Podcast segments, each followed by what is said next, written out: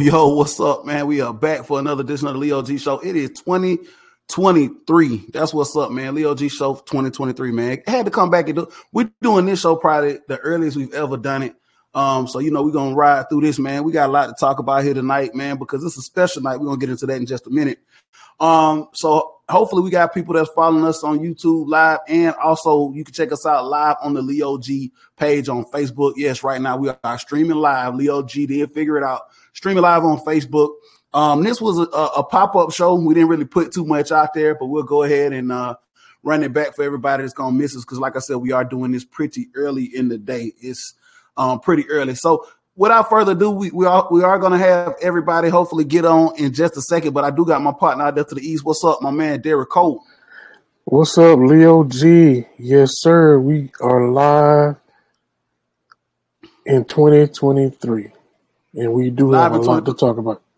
We got a lot to talk about, man. Live in 2023, we are blessed. I am so happy that we are able to continue to do this show because talking about sports is something that we love and we're passionate about. Shout out to everybody, man, that's doing what they're passionate about, man. A lot of lot of shows. I mean, a lot of uh, podcasts on YouTube, Spotify, everywhere out there, man. Fans talking about the sports that they love, the teams that they love, and we're gonna talk about the teams that we love today. So, Derek, oh man, it is pretty early, man. I know you just, you just had a light lunch.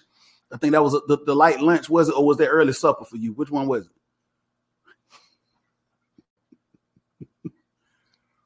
That was a mid afternoon snack. Mid afternoon snack. Okay, that's a uh, mid afternoon snack. That's what it was. Okay, had to had to fire up that mid afternoon snack. So then you'll have an early supper here in just a minute, and then you'll fire it up for the uh, national championship here in just a second, right? Yes, sir. But it'll probably be a late dinner during the national championship game. Late dinner during the national. I'm gonna go for the. I'm gonna opt for the. I'm gonna opt for the early supper today. I'm gonna do it like they do over at them facilities and do the early supper. So that way, man, when the when the game fires up. I got a couple other things to do um today too. I got a meeting, so you know, as soon as that meeting is over, y'all got to we got to go. We got to fire this this thing up. So, like we like I alluded to earlier, got the national championship today. We're recording on the day of the national championship, Georgia versus TCU out in Los Angeles. Um, it's gonna be big. It's gonna be big. We're gonna get into it in just a minute and talk about it, man. Derek, I know it's pretty early, but are you? Did you start? Because this is the national championship day. Did you start already, or are you still waiting? What are you doing? Agua. Ah, agua. Agua. Hey, you can't can't go wrong with the H two zero. You can't go wrong with the H two zero. It's, it's called hydrating. Yeah, you got to do that. before the festivities. You got to definitely do that. As I slide away, I got some Gatorade on deck. Got some water, man. You know we're gonna do our thing. As you gulp it down right in my ear, it's all good. Yeah. Um, yes. It's, it's, it's going to be a marathon tonight, not a sprint. And hopefully, it's going to be a big time celebration, man. It's going to be a lot of late people or a lot of call outs tomorrow, either one way or another, whether you're a, a, a, a one fan or a Bulldogs fan, because we hope hopefully them, them other fans they'll be able to get on either well either they're gonna sick out tomorrow too, Derek, because they might be in their feelings a little bit after this thing go the way it's supposed to go, right? Hey, they they, they may be a little, you know, like you said, in their feelings about the outcome of this game that we hoping that we get this um repeat back to back national championships. It's hard to repeat, son. It's hard to repeat. I think the last repeat man. was um them folks Alabama. across the yeah across the, the line. Absolutely, man. So definitely, man, something big here for the state of Georgia to go back to back. Something big here in college football with the climate of college football, Derek. If you want to talk about it for just a little bit before we actually get into the game tonight, man. Um, college football, the landscape of college football has changed a lot since we we've known it. We've been we, we're the old heads now. You know what I'm saying? We've been watching college football for, for quite some time. Um, going back. I'm glad to, you, you know, finally admitted that that you well, the old I mean, heads. I'm an old head, but I ain't as old head as you. You know what I'm saying? I don't go back to the leather helmet days, but you know what I'm saying? I mean, we rock, we do what we do. but check it out, man. We, go back college football, man. I, I, think you know we remember the days of you know before the Big Twelve was the Big Twelve. It was like the the the, the Big Eight or something like that out there. You know what I'm saying? It was the Pac-10. It wasn't the Pac-12, and the SEC was a, a conference that didn't have you know damn near what 14 teams at this point. yeah. um, you know, almost super conferences, man. You know, so you know, Miami was in the Big East. I mean, it was just a lot of changes, man. You know, over the years and over the course of time. Of course, like with anything, man, time brings on a change. So college football and the landscape of it now, Derrico, we're moving into, you know, we move now into the college football playoffs, which, which is actually going to be expanding, I think, next year. Right now, we had four teams this year, two teams that made it out of the little 10. I said that correctly, the little 10. A SEC team, which is Georgia, which I think that, you know, a SEC team will probably represent that conference from now to here on out um, with the two additions that we just right. got here coming up pretty soon. And we had a team, a, a, sleeper team that came out of the the Big Twelve, um, TCU. Derrico, looking at the college football playoffs over the last couple of years and looking at it now, how how do you feel about where we're moving with college football? Because I mean, it's it's been kind of you know um it's been some parity here, and it's been a little diverse field now. Um, like I said, with the TCU, you did have Ohio State and Michigan both out of the, the Big Ten, um, playing for the uh, for the college football playoffs. What have you seen, and how do you feel about this moving forward, man? I mean, I'm, I'm, I'm going to absolutely love the fact that it's going to be 12 teams in the playoffs.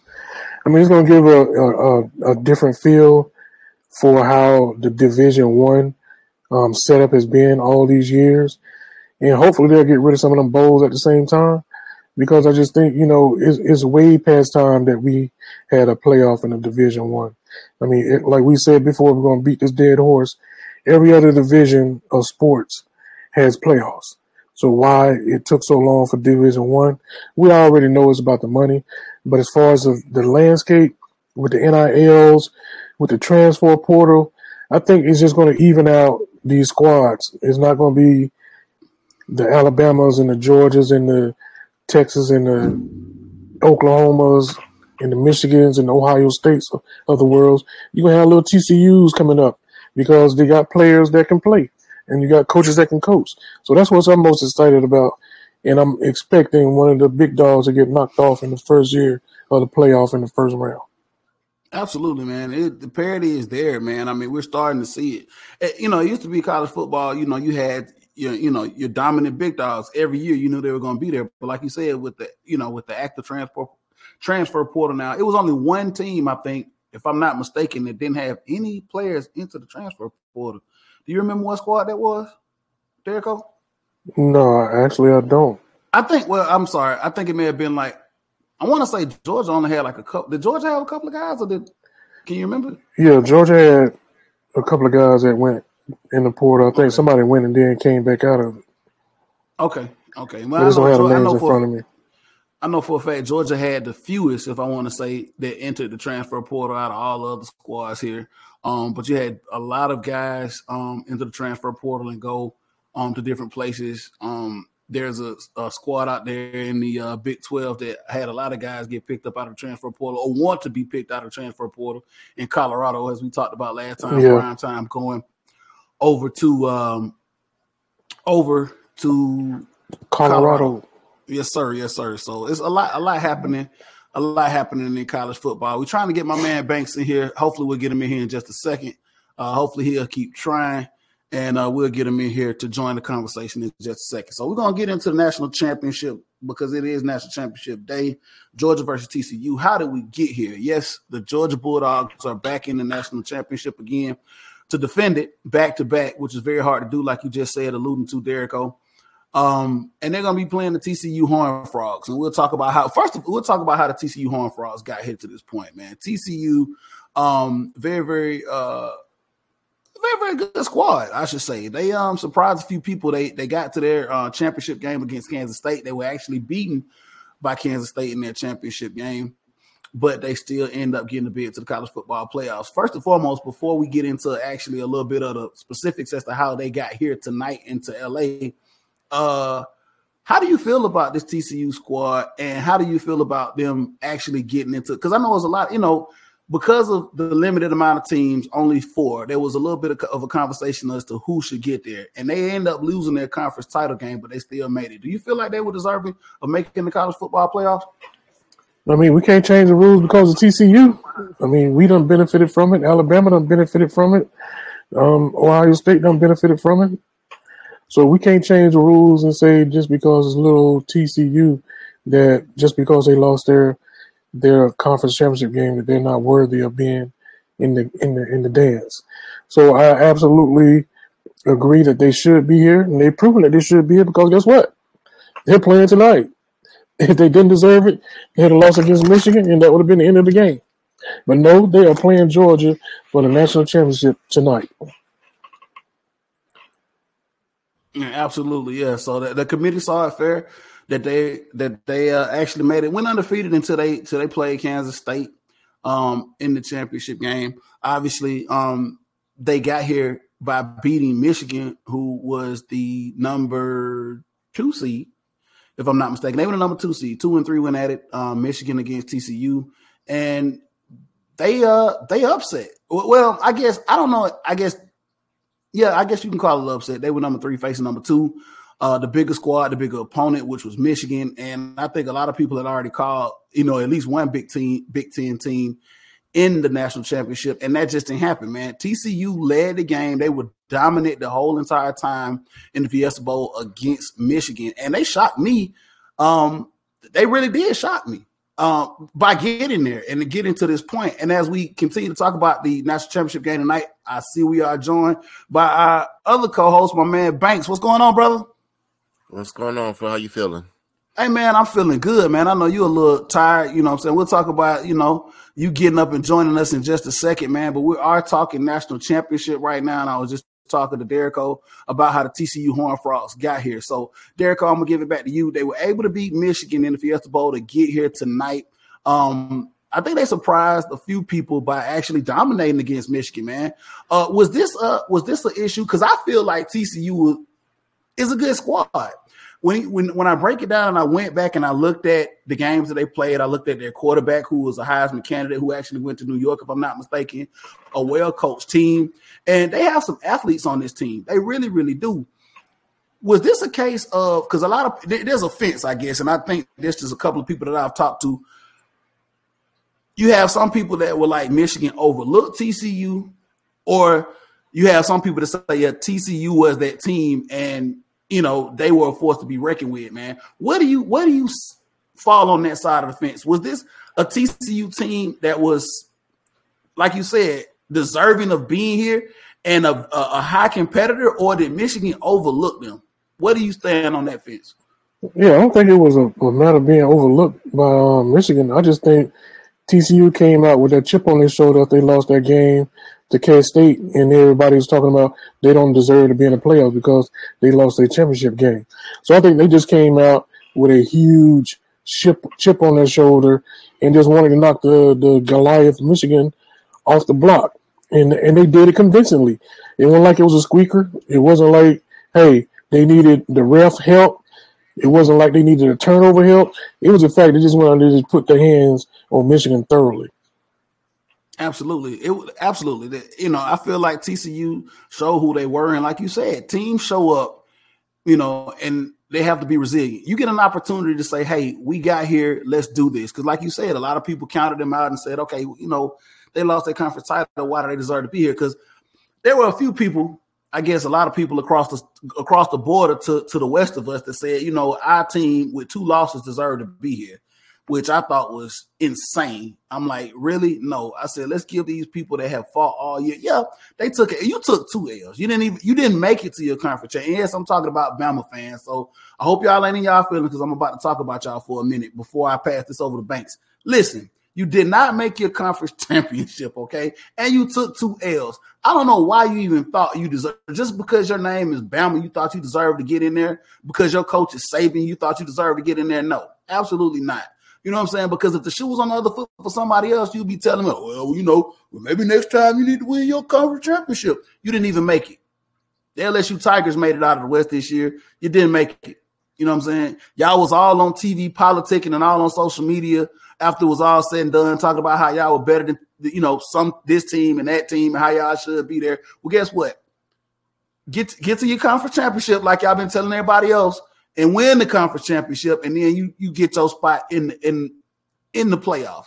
and it'll be a lot. It'll be a lot of open seats coming up here, so you won't have any excuses. Going over here to uh, Banks, Banks, just to bring you on a little bit, man. We've been talking about TCU and how they got to this point. TCU, obviously, they lost their Pac-12. I mean, not Pac-12. Excuse me, their Big 12 championship game to Kansas State, but they were still allotted a slot in the college football playoffs, and they beat Michigan convincingly. Where are you with TCU? Are you on the fence that this is a contender team?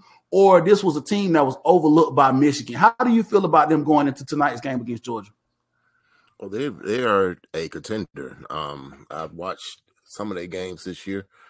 Um, even the first time they played Kansas State, um, Kansas State, you know, played them straight up. Um, they lost that game, and then TCU played them again once in a conference um, championship, and then lost to Kansas State. Um, Kansas uh, TCU has a a different style of football that I think a lot of folks in the SEC hasn't really watched. They play a really, really heads up, you know, kind of a gritty, gritty style of play. Um, if you watch Texas, they play the same way, and how Texas played Alabama, and should have won that game, by the way.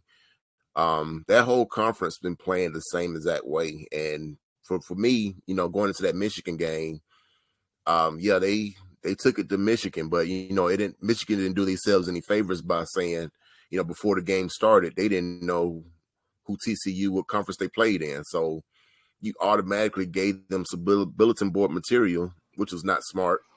And they showed Michigan, you know what, we deserve to be on the field with you. Georgia, on the other hand, I don't think they that um they they're not going to follow that same direction by you know, feeding into that uh, bulletin board material war, whatever. Hey man, I'm glad you said that, man, because we'll talk about Georgia here in just a second and how they got here to the national championship tonight in LA. But I, agree with both of you guys wholeheartedly, man. This is a TCU team that is very, very talented, very, very well coached, and they deserve to be here. So I am on the fence of that. You know, no, Michigan did not overlook these guys. These guys came out, they played ball. They played ball well all year. They took one L, one L in the, in the conference title game.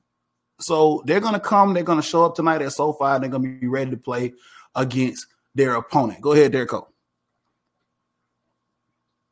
So we got a comment on Facebook from um, Patrick Abrams. What's up, Pat? He wants to know. He wants to know outside of Stetson Bennett, who do y'all think have a big time game for UGA on offense? Oh man, um, I think so. Getting into as we go into talking about uh, Georgia and how they got there, man, we're gonna have to see a collective out of Georgia, man. I mean, I know we talk about the first person that comes to mind, of course, obviously is Brock Bowers, right? Tight end who's been a game changer for the University of Georgia. Uh, I want to say um, the other tight end has been cleared to play his name escapes me right now. God, what is his name, fellas? Washington. Washington, Washington, Washington. exactly. Uh, Washington. Washington. I don't know what what kind of a factor he's going to be tonight. Um, if he is going to suit up and play, obviously he will. It's the national championship, but I think yeah, you got to find a way to get the ball into your playmakers' hands. Uh, Brock Bowers, um, he has to be uh, effective tonight, and also, man, this Georgia run game, man. I mean, it's been by committee all year. The Georgia run game is going to have to come in, and they're going to have to the line is going to have to impose their will against a high powered TCU offense that can score. Let's be real about this, right?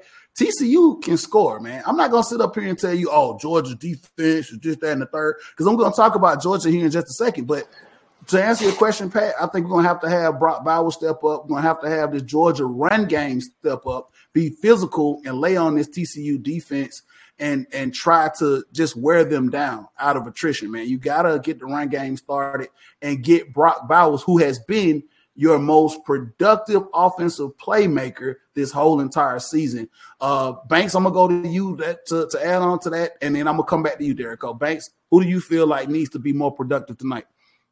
Well, I'm gonna go outside of um, Brock Bowers. Brock Bowers is such an easy answer. Um, I think a lot of the teams gonna key in on him, like uh, Ohio State did. Um, me and Pat talked about this a while ago, and um, it's Kenny McIntosh. He has to have a game. Um, you you got to have your running game, and I think the way he's been running that ball lately, I think that will be very much needed for a game like this. Um, to, co- to control the game, control the time of possession. Um, it starts up front. um, guys. Um, not just between uh, Kenny McIntosh. That offensive line got to got to win. They got to beat uh, TCU TCU's defensive line all night. And, you know that's the only way I feel like this game is going to be decided. It's on that line of scrimmage. You have to be physical, Banks. I'm glad you said that. Georgia. So if if there if there if is any tale of the tape that you want to give to Georgia at this point, I think that Georgia, in my opinion, take that for what it's worth, is the most physical team. Right? You look at what you see out of Georgia, and you you you use that to your advantage. Like you said, Banks, come out, run with Kenny McIntosh, impose your will. Try to do that. I don't think Michigan. Well, I don't think they they're built like Georgia, but I don't think Michigan actually got into that with TCU. They they tried to finesse and they got into a game that they knew they couldn't win, and they weren't going to outscore TCU. Georgia tonight is going to have to keep the game in their in their range and do what they do. And we'll talk about how they got here in just a minute. I'm gonna let you piggyback, Derek, before we talk a little bit more about how Georgia got to the national championship. Yeah, I'm gonna agree wholeheartedly with Banks on this one. Uh, when he when he put the put the question out there, I immediately said Milton, and while I said Milton, he got to start with the running game. Um, it got to start with the running game. And Milton is from California too, so you know you're gonna want to do good out there in his hometown. So I'm gonna say Milton, and I'm gonna tag along with the running game as a whole because that's what it's been. It's been a committee of running. So it has to start with the run game, take the air out of the football. The more you limit TCU on the football field offensively, the better chance you're gonna have to operate and um, keep the score to a a, a steer where you don't have to put the ball in Mr. Bennett's hand to win. physical. That's what I'm saying. Come out and play physical. Even though, and I'll get to it here in just a second, I'm not scared of putting the ball in Mr. Bennett's hand. And we'll talk about that right now. So the Georgia Bulldogs, they get to the national championship in their second second season, back to back seasons. They are now undefeated going into this game, man. I am so excited. As you can see, all of us are, repping Georgia right now, and we're excited about tonight's game this evening. Listen, this was not an easy role for Georgia, and I think all of us can agree, man, that going, you know, Kirby said it at the beginning of the season, man, we would not be the the hunted. Okay, we, we were going to come out and we were going to eh, beat Georgia. We were going to be who we were. They have strived, and I think that going back to this national championship game, everything you could think of that was thrown their way, they they had it. You know what I'm saying? They were on the ropes a couple of times this year. They were supposed to be beat by superior opponents in their own division this year. They have prevailed. And I think the icing on the cake was to go into the college football playoffs at the Chick fil A Peach Bowl and play an Ohio State team that gave them everything they wanted and then some, and then find a way to win. The Georgia Bulldogs won that game this was a game that I felt like Ohio State came out and said, like you said, Derek Cole, wanted to make a statement and say, hey, we want to push and put ourselves in the national championship. They punched Georgia in the mouth. They really did. They gave Georgia all they wanted and then some. And Georgia had to figure out and find a way to win this game. And they did. They won it. You know what I'm saying? We talk about hook or by crook. We always talk about you got to find a way to win. Georgia find a way to win. Talking about that guy Stetson Bennett. He didn't have the best game, but when it counted, when when it, when the chips were on the table, when it was like, hey, we got to go out here. Here are your opportunities to do it. Stetson Bennett, the foot joke. People want to joke, talk about, you know, hey, 25 year olds, whatever the case may be, man. You can't deny the fact that when it was when it was put in his court to win this game, he went out there and did what he needed to do against Ohio State. So that's how they got here. They got to their conference championship. They beat LSU conventionally. Obviously, they went into the uh, Chick fil A Peach Bowl to play Ohio State. And I can't remember the score. I don't have it in, in front of me right offhand, but they found a way to win that game. Um, you know, come back, take the lead because they it was a dominant game by Ohio State throughout the game, and they they found a way to actually win it. Derek, what were you gonna say? So Patrick got another question for us. Mm-hmm. Uh, what advantages do you all see in favor of TCU in this game? Okay, Good question, Pat. Um, and uh, so really quickly, let me finish up about our uh, about Georgia and how they got here, and then we'll talk about TCU's advantages. I said really, really quickly, we'll take a drink. I mean, I'm I'm drinking for real. You you hydrating. Uh, Banks is just woken up. He just rolled out of the bed. So it is what it is. so listen, Georgia got here, you know, by by fire. This was not easy. Banks, I'm oh, I'm sorry, Derrico, I'm gonna take it over you first. This was a this was a a a I'm gonna say it. I feel like this was a monumental season for Georgia because a lot of people thought that this was a, a flash in the pan Georgia team that got to the national championship and oh, y'all beat a, a, wounded Alabama in the national championship, and I don't see y'all getting back for another 40 years. I was ridiculed by a lot of people that weren't Georgia fans, talking about how this was a fluke and how Georgia was not going to get back in this position. But we're here now, and I think this team deservedly so belongs in the national championship. Derek, do you agree with me on that? Yes, I agree with you, good sir. Am I answering that question also? From Patrick? no, we'll answer Patrick's question here in just oh, okay. a minute about TCU. Uh, in just a minute. I would, just, I would, I want to talk about Georgia and how they got here, and then we'll talk about TCU's advantages in just a second. Oh yeah, I mean Georgia, like you said, it's like for some reason it's just like Kirby just got these boys just on another level of thinking and and and taking ownership of the program, and it and it just start with, you know, I can just feel Kirby's spirit when I hear some of the comments that he's making during halftime speeches, pregame speeches. And just the fact that Kirby just got these boys in tune to wanting to be elite, be the greatest, be the one that everyone talking about. They don't want Georgia to be underneath the conversation. They want Georgia at the top of the conversation. And I just feel like these guys are just bought in. That's why you see them, too many people in the transfer portal, too, we just talked about that earlier. They want to be at Georgia. They want to be here to win. And they know that Kirby has built this program not just for one or two years, but to sustain a winning pedigree. And I just think that's part of the, the issue that TCU might run into tonight. absolutely, absolutely, Derek. I wholeheartedly agree with you, man. Banks, I'm gonna pass it over to you here, man, before we talk about the keys of the game for this national title tonight. Georgia is here. They got here, like I said, by hook or by crook. It was not a lot of people didn't think they were gonna be back in this position. There were a lot of, you know, to break it down and just say it for what it was. There were a lot of haters that talked about Georgia and how they got the national championship last. Oh man, oh, y'all were lucky, and oh man, it's gonna be hard. Y'all lost a lot of players to the draft, and y'all can't do it again. And and I don't know about this, that, and third. We're here now, Banks. We're here. What do you say to those people that doubted us? And we're back here now in SoFi tonight for another national title game with Kirby Smart and these boy, these young men going into this game. Well, I mean, the only thing I can say is how's that couch? How that couch feel? Um, I mean, it's not there's no need to argue with people like that. I mean, it's I got people at my job, you know, they Florida State fans, they they Miami fans, they I mean, whoever fans they are, it's irrelevant to me because we don't play them. And number two is they're not, not there. So why should I argue with you because you're at home watching me, watching my team? I digress. Um, it, it stems from not just the haters, Leo. I mean, this goes back to the talking heads, the national pundits when the season first started, when they played Oregon, um, you know, they they hit, won the game. I think was like forty nine to three or something to like that. Um, they still well. Let me back up. They didn't even have Georgia number one as a preseason number one. That's first and foremost. I thought that was a very slap in the face to Georgia. It was a disrespect to that you're the reigning national champion, and we didn't even feel like one because we still had to take a back seat to Alabama.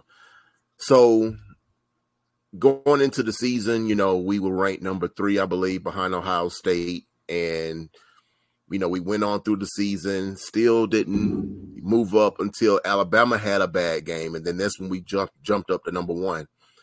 Lo and behold, now mind you, we have not lost a game.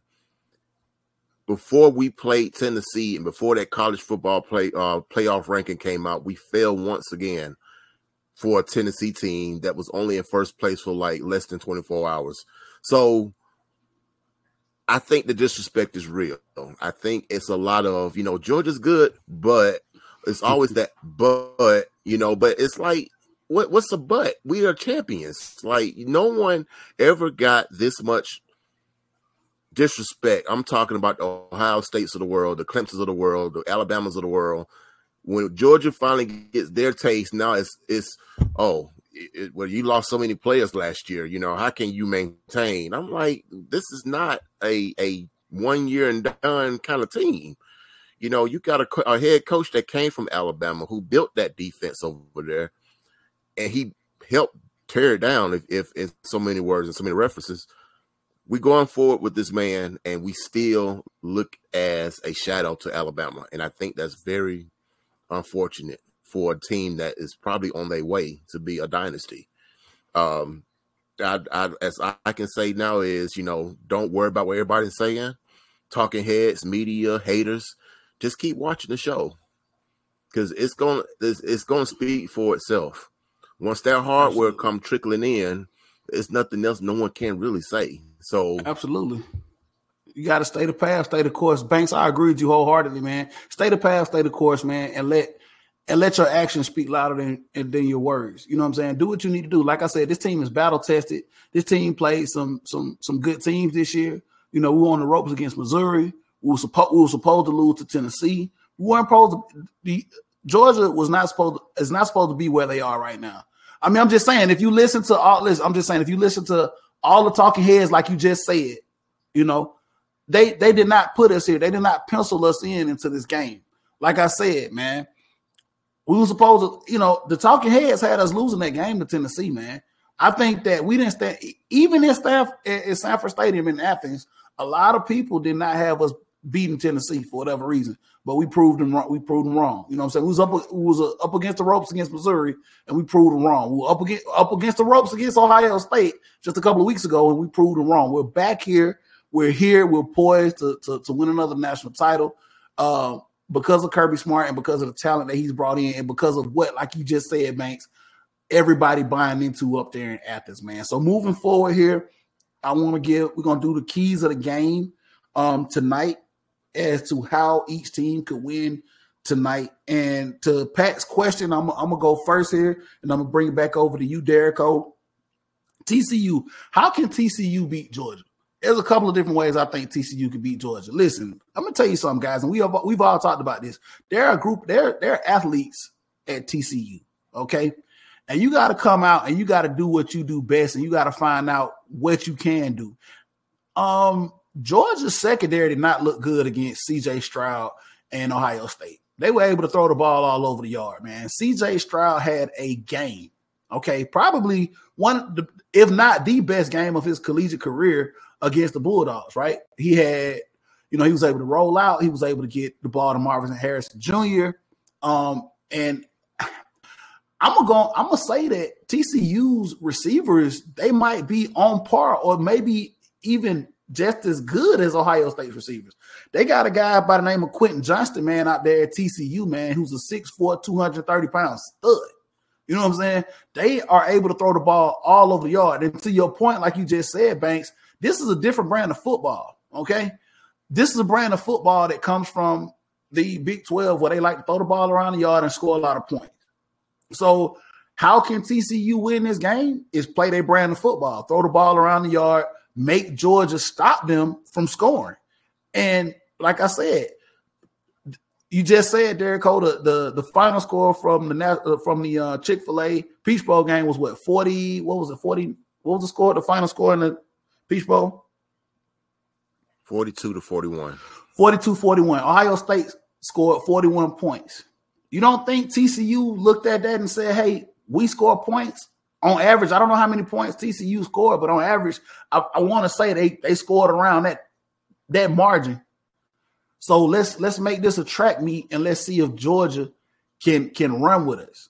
You know, it just so happened that Georgia was able to walk Ohio State down and they were able to get it and take and, and, and win that game. But that's I think the key to TCU winning tonight is them being able to put points on the board and say, "Hey, Georgia, come catch us," because they got some athletes.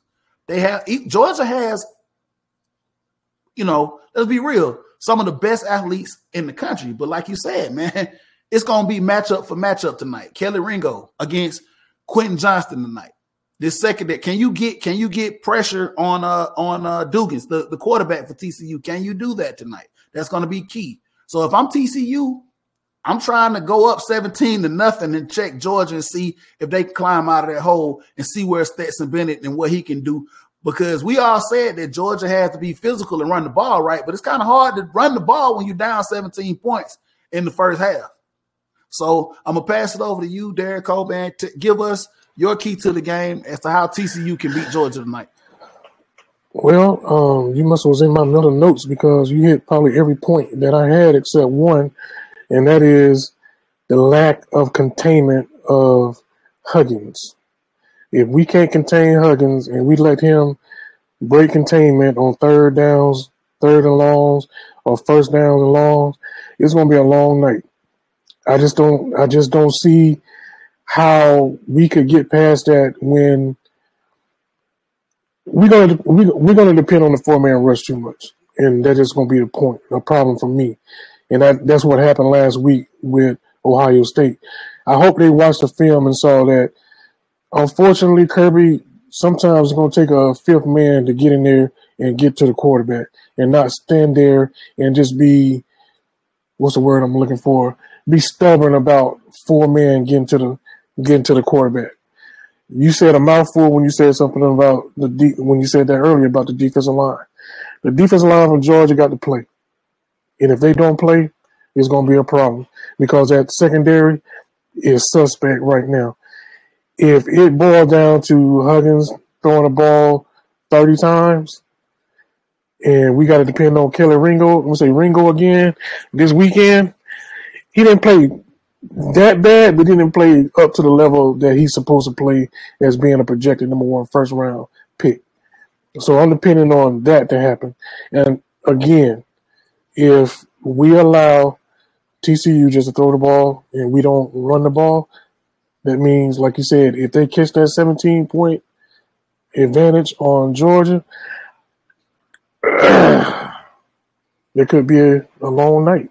And let's but, be and, let, on, and let's be real, just to piggyback on yeah. something too. Opportun, opportunistic defense, TCU, opportunistic man. They were very opportunistic against Michigan, man. If if they see some chinks in the armor, combined with their offense scoring, man, jeez. Yeah, I'm, I'm, I'm just like TCU, I think they're gonna come out with a different mentality, a different mentality.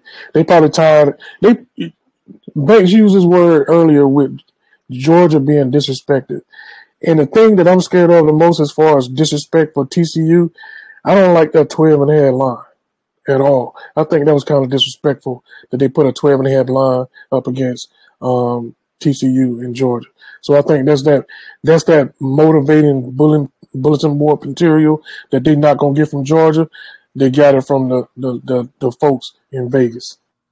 Absolutely. Banks, we're gonna take it over to you, man. What are the advantages that TCU has tonight into winning their first national title um, in their school's history, man? What what do they have to do to come out and win that win the title tonight? Well, first, let me say this, uh, Leo. You just butchered his name, and so did you, um, Derek His name is Duggins. You said Dugans. Stacy, you said Huggins. It's Duggins. Oh, we just combined so, it. I was th- I was thinking about yeah, wings I, and beer, I, I, and I, was thinking about Dugans. I was thinking about Dugans. Yeah, that that was hilarious to me. But um, what I said earlier, um, the keys to t- TCU, um, it starts up front, and I, hate to sound like a broken record. They have to be more physical than Georgia. They have to be um, that line of scrimmage got to overtake Georgia's line of scrimmage. And as we can see of what Georgia has proven over time and time again, that's a hard task to do. It's not impossible, but that's what they got to do. Um, as for um, Duggins uh, passing the ball over the yard, um, that that for what oh for what LSU did, what Ohio State did, I still don't think that TCU can do to to duplicate that. Um, not to say take anything away from them. I think that's not. I don't think that's their style of, of game. If you watch them play, their style of game is more of a. It's a it's a weak a weak RPO kind of thing. Like they they do this this run option every once in a while, and it's it looks kind of flicked. I, I can't put my finger on it, but it's it's real funky looking, and it's it's a it's an offense. I think it can flourish. Um, as for um, said flick, that boy said flicked it. Boy, I, I, hey, yeah, I like that's a that's an old school term right there, boy. Flicked it. Hey man, if you say that again, if you say that again, we might have to take a drink. But go ahead. Well, then, But that, but that is a term though. Yeah, that is a term. Yeah. So well, what I'm saying, what I get to my point is, is that they have to do exactly what Ohio State did, exactly what uh, LSU did, for them to even look like it will be an upset. Can they do it? Uh, sure, they can. Absolutely, they can. Um, I, I can't sit there and say for certain that they will do it, but I know what Georgia's got to do is compared to what TCU had going into Michigan, they had three weeks to prepare and have that um all that built up, you know, chip on the shoulder, you know, it just and they just released right then and there on that game on Michigan. You only had a week to prepare for Georgia, and I'm gonna say in a tangible part. May I could be totally wrong, but I think this is this is not a semifinal semi semifinals game. Okay, this is a national championship. This the bright the lights are bright.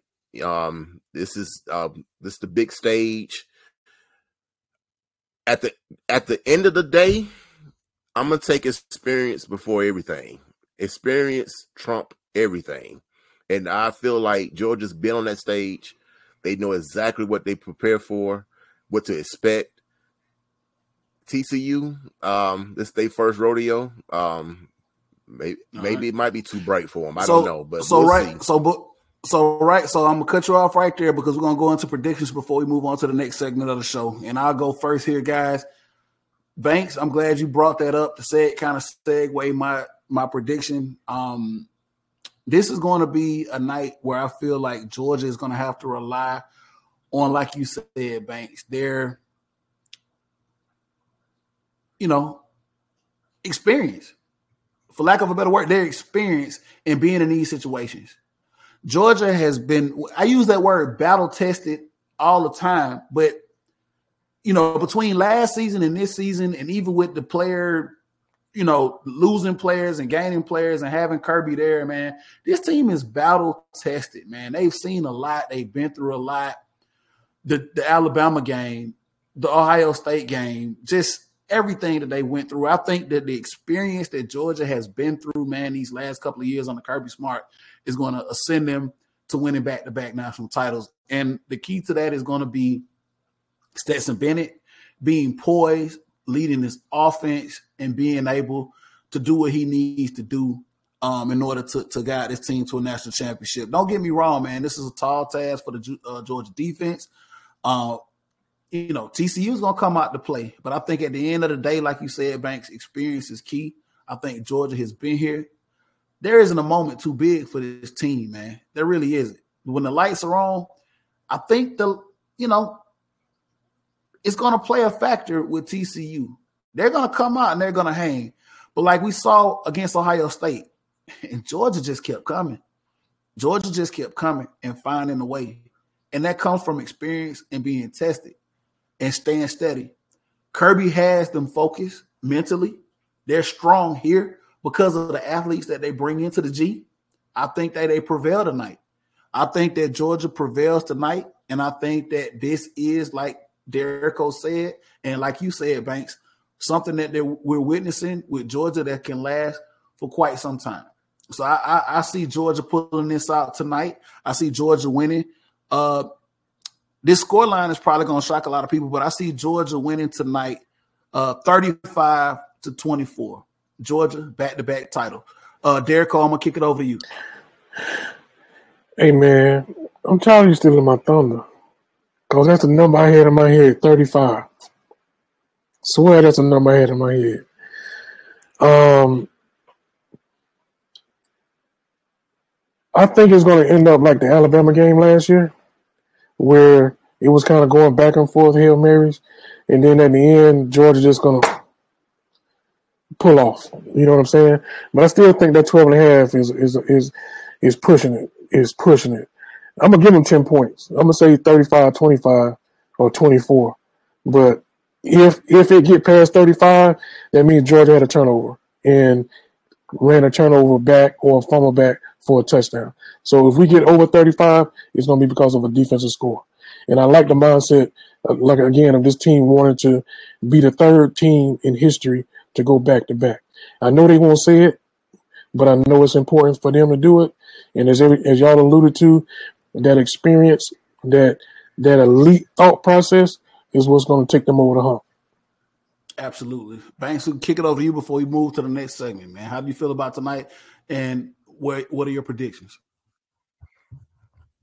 It's funny y'all said 35. I was thinking 34. Um, my um, prediction was 34 26. Um, I'm kind of like you, Derek Cole. You keep stealing my thunder. I'm just gonna just shut up and just let you talk for me. Um, it's going to be a back and forth thing, to in my opinion. I think at the end of the game, I think um, Georgia's going to realize who's the best. I mean, TCU's going to realize who's the better team, and Georgia's going to kick it to another gear, and it's going to be unreachable. Um, I think in the beginning, I think both teams gonna probably have the jitters, which is normal. Uh, this is the national championship. Um, they probably settle down towards the end of the first, and it's gonna be close. Um, that 12 and a half is the more I think about that line, the more I'm like, you know what? I, it, it nah, I, nah, uh, mm. unless that's a Vegas, Vegas trap. More, at least Vegas know more than we do. But I just like you know what, just I don't know. I, I will just. Hey man, we let Vegas 20, 30, 34, 26. Capital. We let we let Vegas do what they do, man. But like you said, Derek Cole, make no mistake about it, man. A line is a line. Obviously, I don't know what the over and under is, but you know, Vegas, you know, they they put some thought into what what we'll see tonight.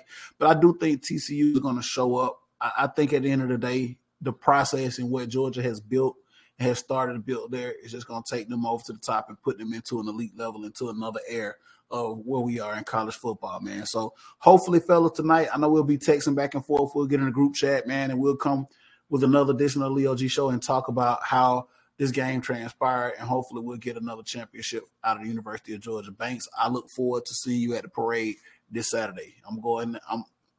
I have all the faith I really do. So um, hold on, uh, you broke up, Banks. You, you got you on mute, man. Can you hear me? Um, I'm just shutting out the um, Patrick Abrams. Um, he said the score is gonna be 42-17. Shout out to you, Pat, man. 42-17. Copy that, sir. Pat, man, thank you for supporting the show, man. 42-17 for my man Pat Abrams over there. And I look forward to seeing you at the at the uh, the parade here this weekend, man, as we celebrate a second title for the University of Georgia. I'm excited about it. I want to see this, man. I think the state needs to see this, and I'm so happy for Kirby, and I'm so happy for the program up there in Athens. Shout out to Ken Little joining us too on Facebook.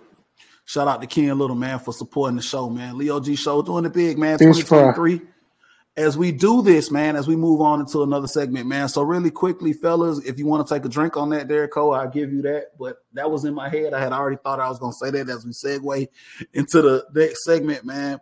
Um, NFL football, man, for our Atlanta Falcons has come to an end. I know this has been a bittersweet season. Um, you know, we knew what this was going to be about when we got into the season. I think that there were – some high expectations out of some people. There was some mediocre expectations out of some people. There was some low expectations out of some people. Not calling anybody out on this show, but I just think that that's what happened uh, this season. As you see, I yeah, I got it. You see it. I see it. I, Banks. I love how you just switched it up as we segue into the next segment of the show. So, talk about the Atlanta Falcons. I'm kind of in my feelings a little bit today, fellas. So I might take the rant and run with it because there are a lot of things that have transpired this morning. There are a lot of things that I I want to get off my chest and I want to talk about before we close it. I don't even know if we got enough time today, but we're going to talk about some of them. Um, before we actually just talk about in general a review and a recap of what happened in this season, um, two things I want to get off first.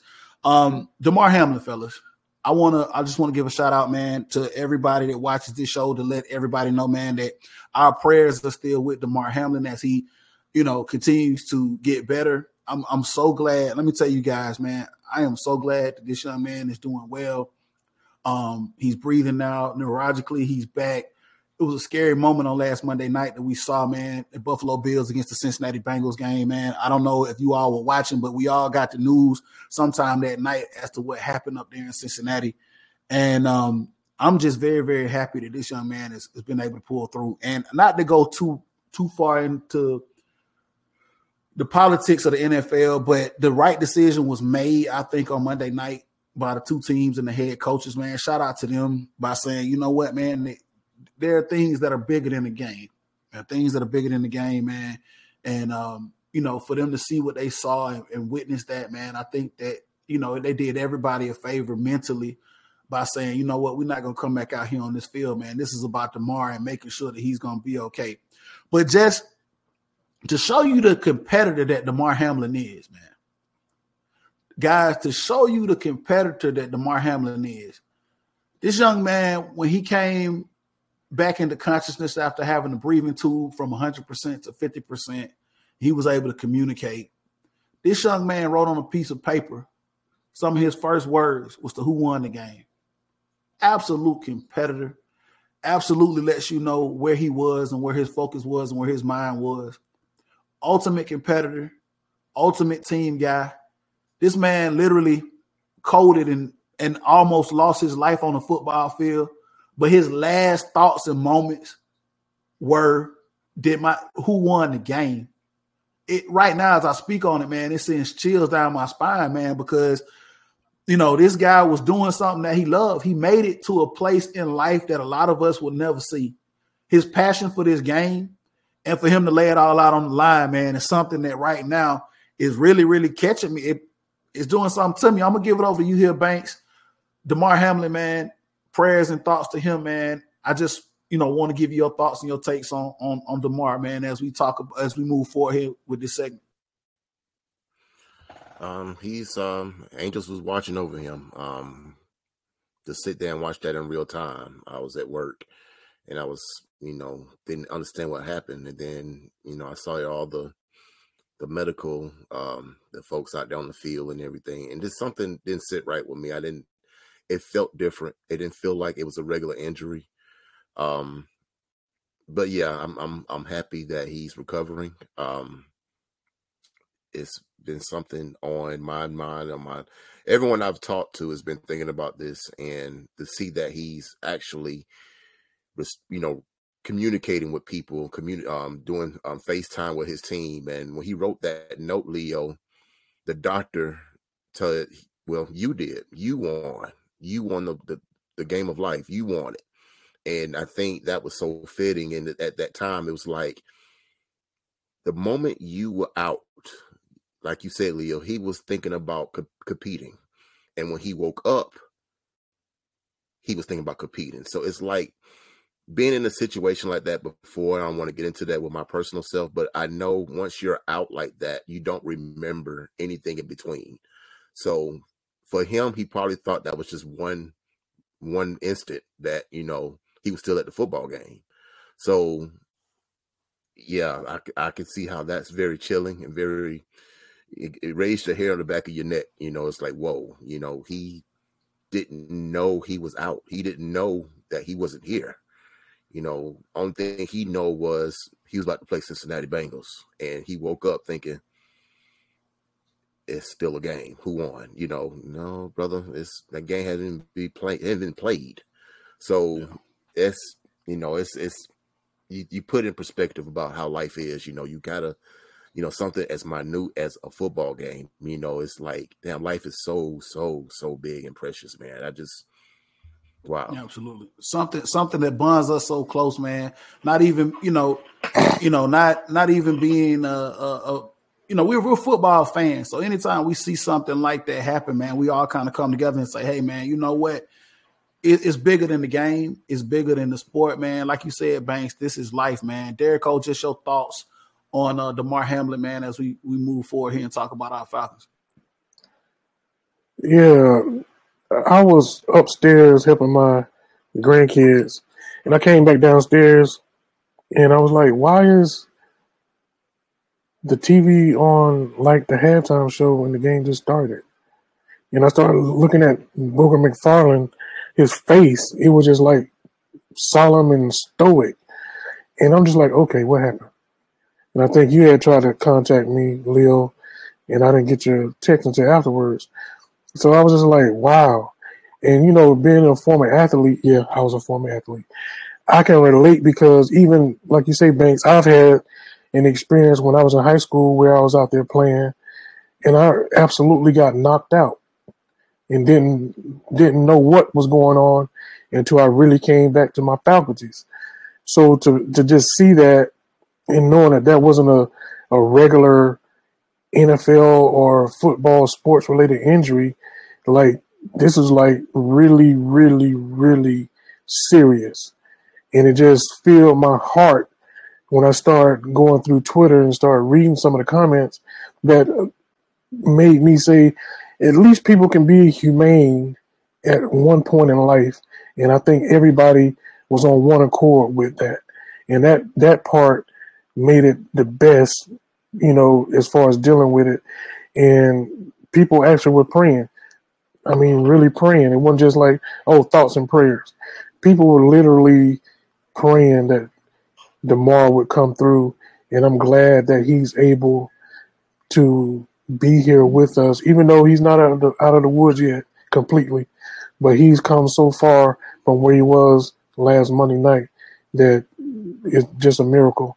And and I just want to notate too that we talk about him, and I want to put a footprint and just continue to say, leave Tee Higgins alone please leave Tee Higgins alone because that's playing football. There was nothing malicious or intentional about that. Absolutely, man. Like I said, man, um, you know, thoughts and prayers with Damar. Like I said, this is this is a game. This is a sport. These guys are athletes. They go out there and they compete every Sunday. And which was which is crazy to me is guys. You know, we saw a week eighteen of guys going out there and competing and and um, doing what they need to do. At the end of the day, man, we talk about this from a fan's perspective, but I think we can all agree, man, that these these guys, this is their livelihood. Okay, take the shoulder pads off, take the helmets off. These guys are men just like us, right? They have families, they have kids, they have wives, they have moms and grandmas, and and they go out there and they and they do this, man. So you gotta you gotta look at this, man, because you know I'm at the age now. I'm you know Derek was just joking with me, man. These a lot of these guys, man, are like I'm old enough to be their, you know, their dad, man. Their kids out there playing this game, man. And I don't never want to lose perspective that this is, you know, and I want people to lose perspective that there's a human aspect involved in this game. I know a lot of people look at this as a game, and I hear people talk about this, that, and the third. You know, th- no, man, these guys are human beings. They have brothers, they have brothers, sisters, aunts, uncles, mothers, fathers, kids, wives. You know what I'm saying? And we can never lose that perspective we can never lose that perspective when it comes to this game. You know what I'm saying? We can never do that. So shout out to them. Shout out to everybody that was involved in helping get Damar to where he is, um, and just recognizing him and recognizing um, just us being humans and like you said, Derek Cole, man, us praying and coming together under a common note as fans of this game and wanting to see something positive, man. I hated to go so deep off into that, man. But I think that was something that was on my heart that I that I wanted to talk about and express. So to move forward here, man, final week, week 18. Um, Atlanta, we're gonna talk about our Atlanta Falcons facing the, uh, the Tampa Bay Buccaneers.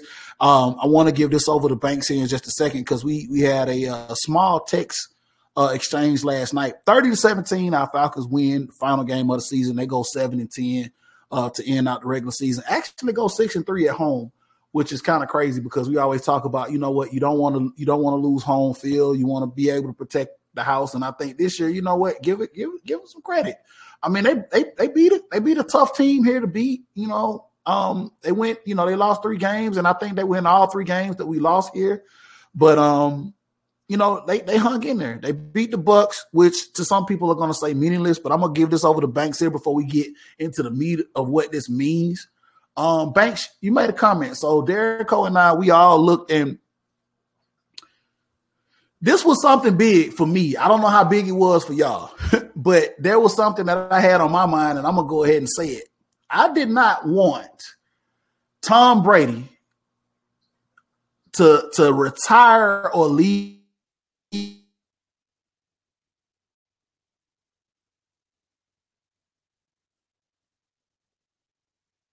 personal thing I had.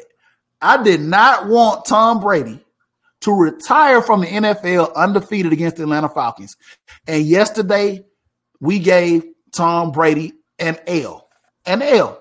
He is 10 and 1 against the Atlanta Falcons. I'm gonna come to you here first, Banks, because to quote you in the group text when I sent the message, I think I sent a picture or some type of gift to say that Tom Brady was now 10 and 1 against the Falcons. Your response was weak. But with that being said, Tom Brady is still 10 and 1 against the Atlanta Falcons, something that I was very adamant about. And that gave me motivation to actually go into the building to see this game. Banks, I'm gonna give it over to you. Why would you make the comment that this is weak? And do you feel like this was even significant? First of all, if I'm to beat somebody who's been tormenting me for the whole his entire career, I want him the whole game. I don't want you to come in first quarter and then you leave, and then his backup and his backup backup come in and we beat them. That's not the same. Because you know what? I don't have no quarrels with, with Blaine Gabbert. Okay. I want Brady. I want to punish him. I want to beat him. I want to him to have responsibility of losing a game, not for somebody else to take over. I think it's weak because a lot of fans was just grasping for anything to say we beat him in something. And for me, he can still say you still didn't beat me because I didn't finish the game. I didn't finish it. And then when he left the game, it was tied 10-10. So technically he didn't lose it. So I said I said what I said. It was weak. I didn't look at that game as a, a, a thing to get to put anything on Tom Brady. I knew he wasn't playing the whole game, so it was a wash for me. I was like, you know what? They were trying to see what they can do going into next week in the playoffs. And I knew if we would have won against a backup and backup backups, that everybody would have ran with it. And I'm not doing it. I'm not running with that. That's that's still whatever.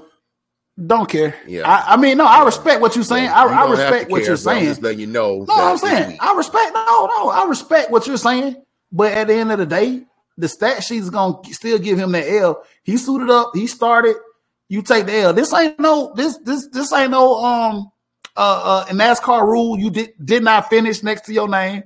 Like Derrico said earlier, we were talking. This ain't no MLB rules where you you pitched a couple of innings and you still don't take no in the National Football League, guess what? You put your cleats on, you suit up, you go out there and take a snap, you catch the L. So, with that being said, whether you strap them on next year or not, guess what? You took the L. I can take that. I can take that with me. I can take that with me. Derrico, do you feel the same way that I do shit? oh my goodness, boy, y'all! Wow. Hey, I'm taking that W. Like, like you know, we had this conversation. The the thing that really got me is the fact that this is first ever losing season. That's the most gratifying. And it came at the hands of the Atlanta Falcons. So at least we'll have some good aspect by the name of Tom Brady when it comes to Tom Brady. That when all said and done, who made sure that Tom Brady had a losing season, it will say the ATL Falcons. And that's all I'm gonna say. Dirty birds, baby. Them, dirty, them dirty birds, man.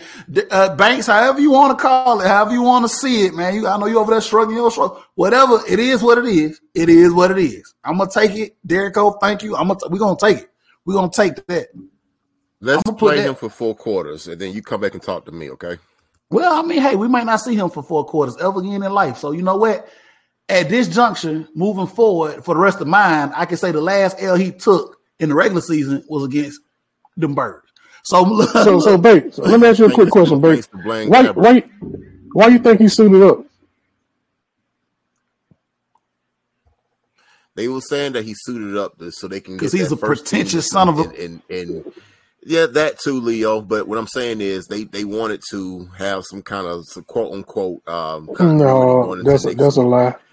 How many times Tom Brady? How many times Tom Brady had a buy in the playoffs? But, well, hold on. Let me ask you this question: If it was because he wanted to keep the streak going, then why he just didn't play the whole game? If, if, if because, that, that much to him, because he felt that much to him. If he felt that Blaine Gabbert was going to take over for him, because he say, felt that we were that much beneath the Buccaneers. He uh-huh. felt oh, that he that this this Falcon scene was that much beneath the Buccaneers, and he was still going to be able to put a feather in his cap and keep it rolling. Am I right there? That, that, that, that's exactly what he was thinking. You know how you know he's a narcissist. Well, yeah, oh, absolutely. Same narcissist is going to say you still haven't beat me because I came off the field. You know? I don't care what he's. I don't care what, I don't care what he say. I don't care what he that, say. The that record, don't lie. Says, that record, the record, the record gonna lie. That says that we won yeah. the game, but okay. at the end of the day, and when you look back on it, it's gonna be like, oh shit. Well, excuse my French. Tom Brady didn't play the whole game. He because Take he that. walked okay, off the well, fine. I mean, the, Tom, the, Tom, the, the Tom Brady, the Tom Brady worshippers, uh, uh, you know, might use that or whatever the case may be. But, but at the end of the day, on the stat column, on the stat sheet, whenever he put that yellow jacket on to go to Canton, the last team that he lost to in the regular season was the Atlanta Falcons. Banks, I, I'm going to, I'm going to put that in. I'm gonna put the feather there. He he laced them up like Derrico said. He didn't have to. Tom Brady could have literally said last week, you know what? We in the playoffs. I don't have to lace them up. I ain't got nothing to prove. I want to hear all this. Oh, we need the continuity of the offense to get in the rhythm. Lies. Whatever, dude. He Lies. came out there, he laced them up, and he played. And another thing before we move forward was I'm gonna say this, and I'm gonna move forward. And I know Derrico feel the same way that I do.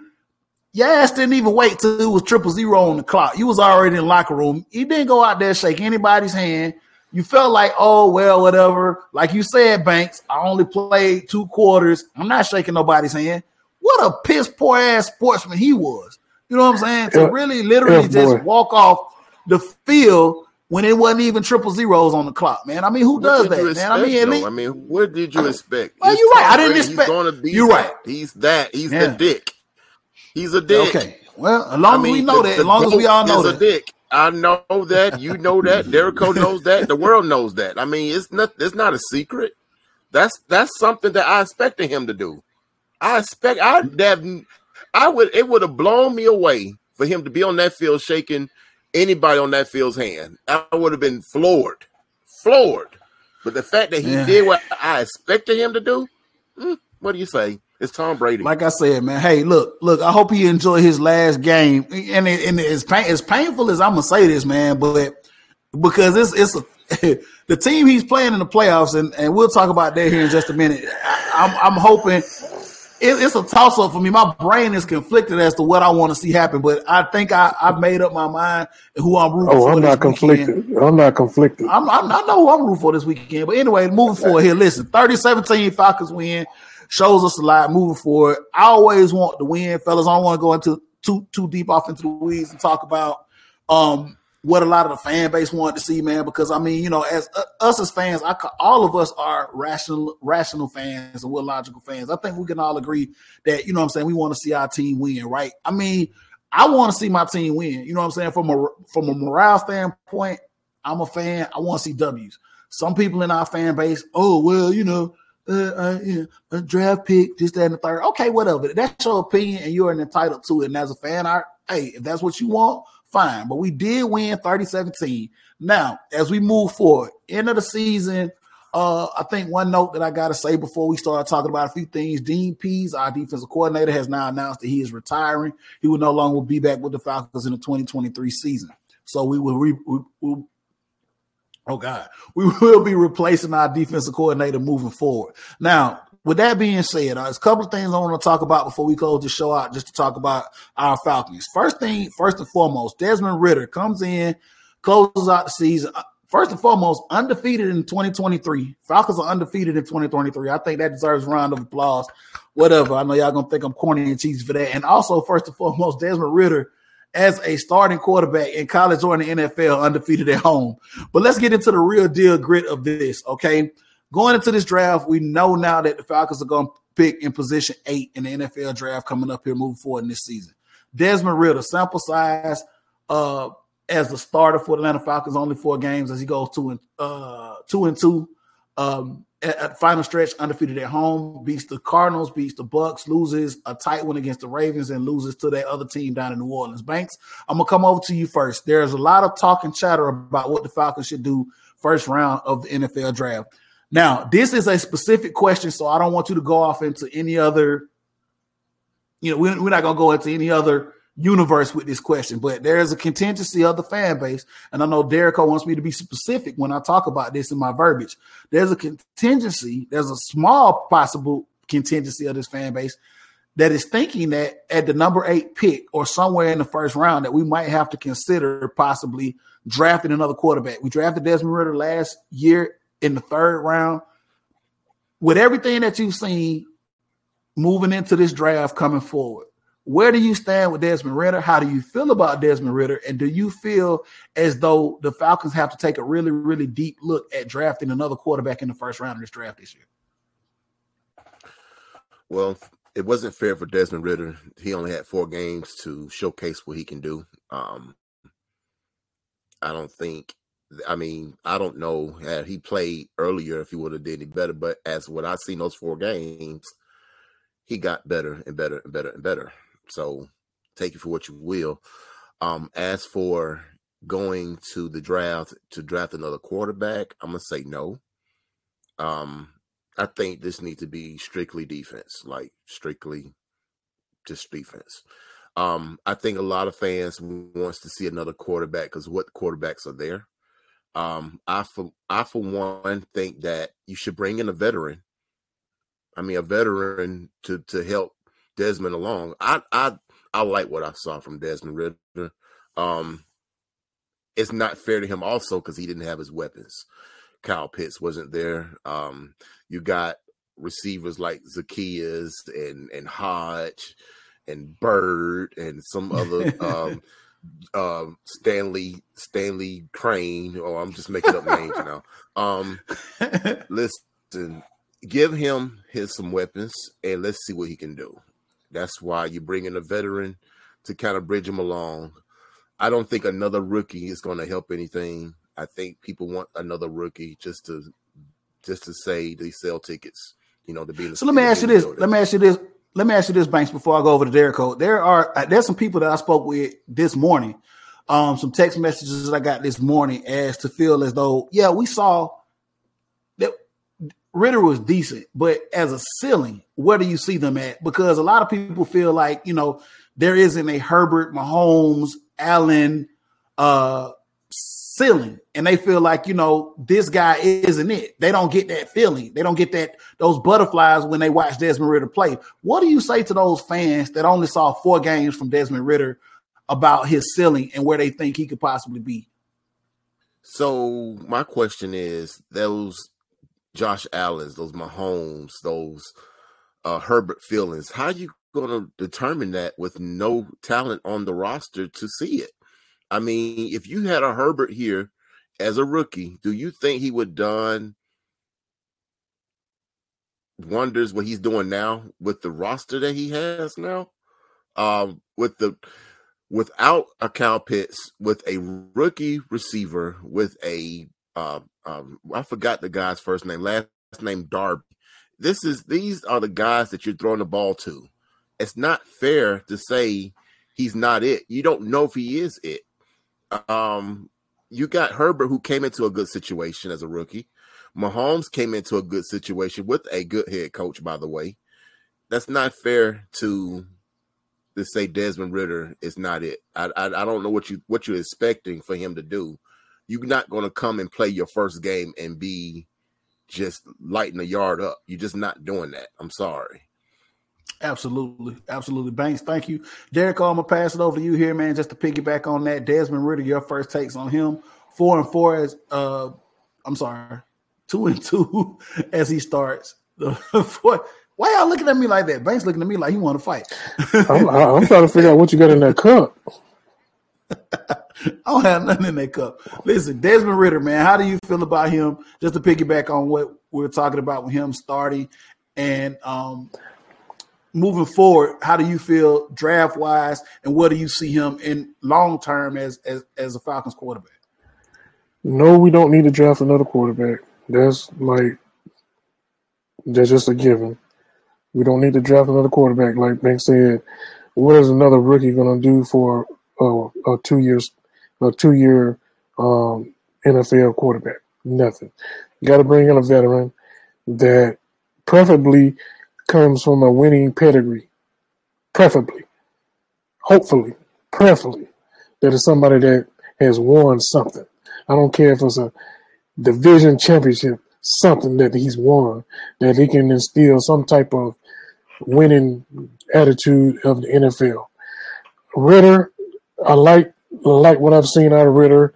I've seen poise. I've seen some nice throws that are good NFL throws. Um, he does not panic, which is good.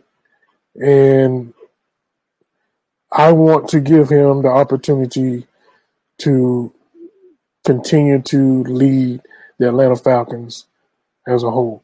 And no, I don't want us to go after a quarterback up north because that's going to put us back in another situation that we just left. So everybody that thinks that, think about that. You just bitched about our cap situation with another quarterback. So don't come at me with you want to pay another quarterback more than you paid that quarterback. And that's going to be my little TED talk for today. Absolutely, absolutely. I think Desmond Ridder, man, like you said, man, to piggyback with you guys, man, I think he did an absolute great job um coming in. Um, considering the circumstances, not to go too far deep off into it, man. He came in, he showed poise. Um, he was able to win some games, he was able to make some throws. Um, you know, to me, to be completely honest, I think he actually looked more NFL ready than I thought he would. I mean, he was very, very poised, very, very, the composure was there. Of course, mistakes are going to happen, man. 10, 12 year veterans make mistakes, but I think he limited those. He looked very, very cool. He looked very, very collected. He looks like he's already commanding the the the leadership abilities are there. He's commanding the locker room. I think I heard that you know a lot of people looking at him. I've I've seen that the team has responded very, very well to him. Um, reading just some stuff on Twitter and reading some articles, man. So I feel good about Desmond Ridder. Um, so to just all the naysayers that think we need to draft because you know there are a couple of quarterbacks out there that look really, really good. No, we don't need to to draft another quarterback. I think let's see where we go with Desmond Ridder and absolutely Derrico. I want to see a veteran come in. I want to see somebody that can actually challenge and push and Desmond Ridder can learn from. I think let's let this young man. I, I mean, ulti- ultimately, it's going to be up to the team as to what they're going to do moving forward. But I think that there was enough to see with him to say, "Hey, let's see where this takes us, and let's see what this goes." At the value we got him for, I think that you can say, "Hey, we have enough." And we're able to come out with what we were able to do this season and be very competitive next year. Going back to our preseason predictions, and I'm, I'm gonna bring this up quickly before we close this out Banks was adamant about us not doing very, very well. I think the preseason prediction was two games, two games. Banks couldn't see it, but ultimately we did end up. When I said we would, we would go above the the the five uh, the five game mark, uh, we won seven games. Um, and credit that to Arthur Smith. So I'm gonna go and uh, something else I want to talk about. There are some people this morning on social media saying that Arthur Smith should be on the hot seat. Listen, credit seven games, and I think we can all agree winning seven games was a lot in part by Arthur Smith. He didn't really have a lot, and he came out, man, and we were able to win seven games. You know, whether it was Mariota or Desmond Ridder, man, getting these guys to play and play at a competitive level against some tough teams all the way down the stretch. It was only a couple of games that we weren't in it, but you know, this this there was there was it's a slim margin of this team actually being 10 and 7 and 7 and 10. Re- realistically.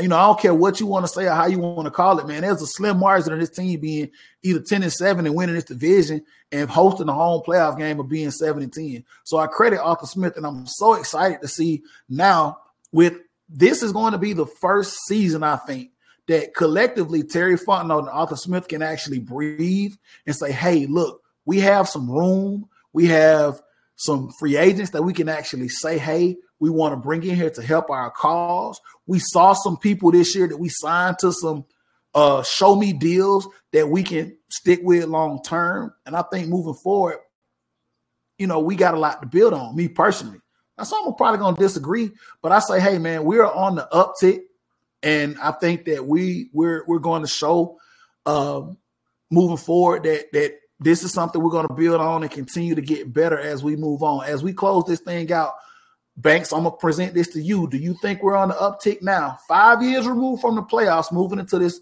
new season coming up in 2023. Are we on the uptick, and can you see finally some positivity moving forward with this team? Well, absolutely. Finally, I can see that we're out of that cap hell. Um, now it's kind of like the sky's the limit at this point. I mean, we can we got so much wiggle wiggle room in the draft and free agency. Um, so you know, we'll, it's like a clean a clean canvas. You know, you can paint whatever you want to paint now. Um, it's it's like the guys that Arthur Smith had this this year here was you know it was if you look at it on paper looking at it with the naked eye you're like there's no way there's absolutely no way and what he did was a miracle in my eyes um a guy told me at work that he should be on the hot seat and i was like well looking at a different perspective of what arthur smith had to do you can't bake a cake with just eggs you got to have the whole ingredients to make a cake. And the only thing that Arthur Smith had, he had his hands tied, like literally tied. He couldn't do anything. He had to bring in a quarterback that had to learn on the fly, almost in a sense. And he didn't know what he had in running back at the time when he first got here. He didn't know with the Calvin Ridley situation. And then now, you know, we got a running back, I dare say. Um, we got we got a number one receiver. receiver I dare say. Um, um, we we have a tight end. I mean, we have a quarterback.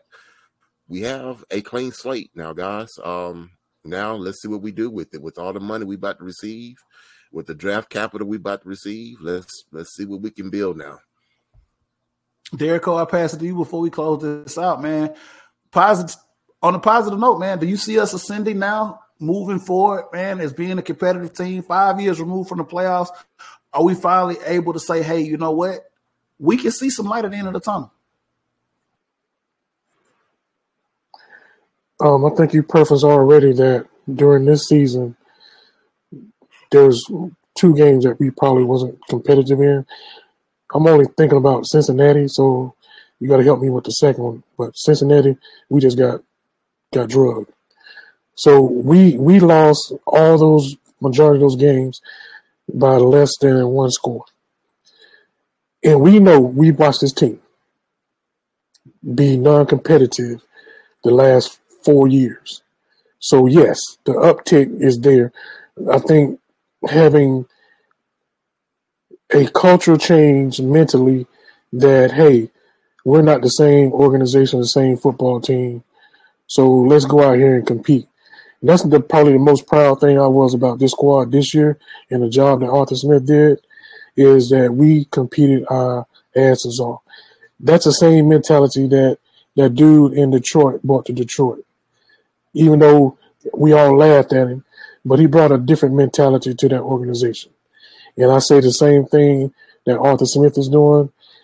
The only thing I don't like about Arthur Smith is I want him to give up the calling play calling and just be the head coach. I want him to get an offensive coordinator. I do.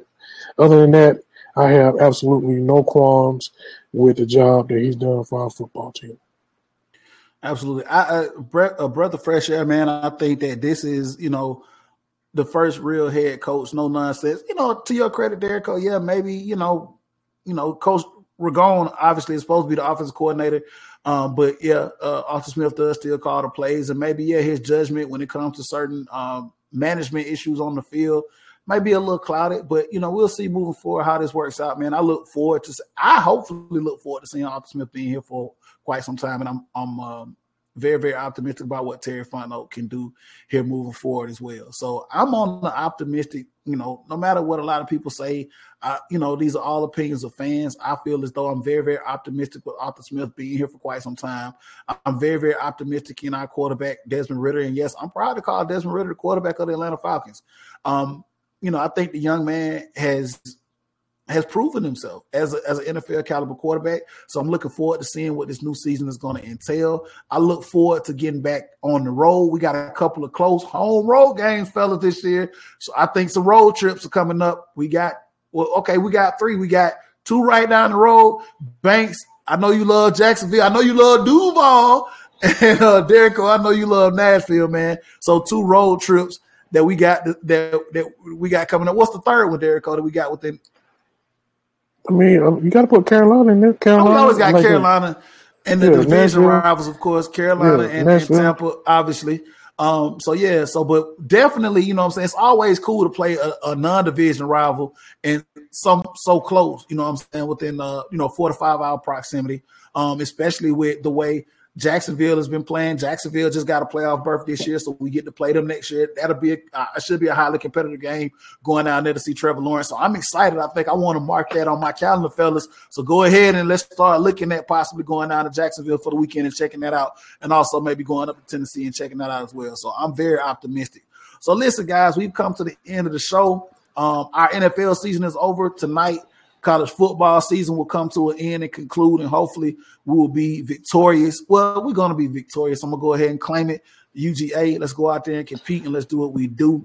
Um, so the next up on board for us to talk about here uh, in 2023, we'll uh, go over there and see what the boys over at State Farm Arena are doing. I know it's been a long time overdue for us to talk about them and also hear a brand new soccer season as we look forward to the kickoff with Atlanta United as they play a friendly here in just a moment and us trying to figure out who actually going to be the starting eleven for these guys because I'm I'm I don't know any I don't recognize anybody on this roster right now.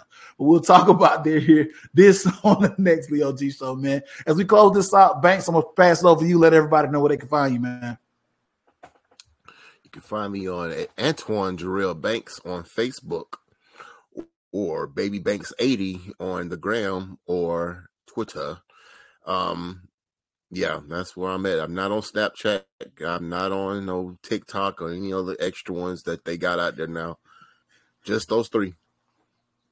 All right, Derrico, let everybody know where they can find you at, brother. And you can find me on Facebook at Stacy D Derrico. You can hit me on IG at Derico underscore Virgo.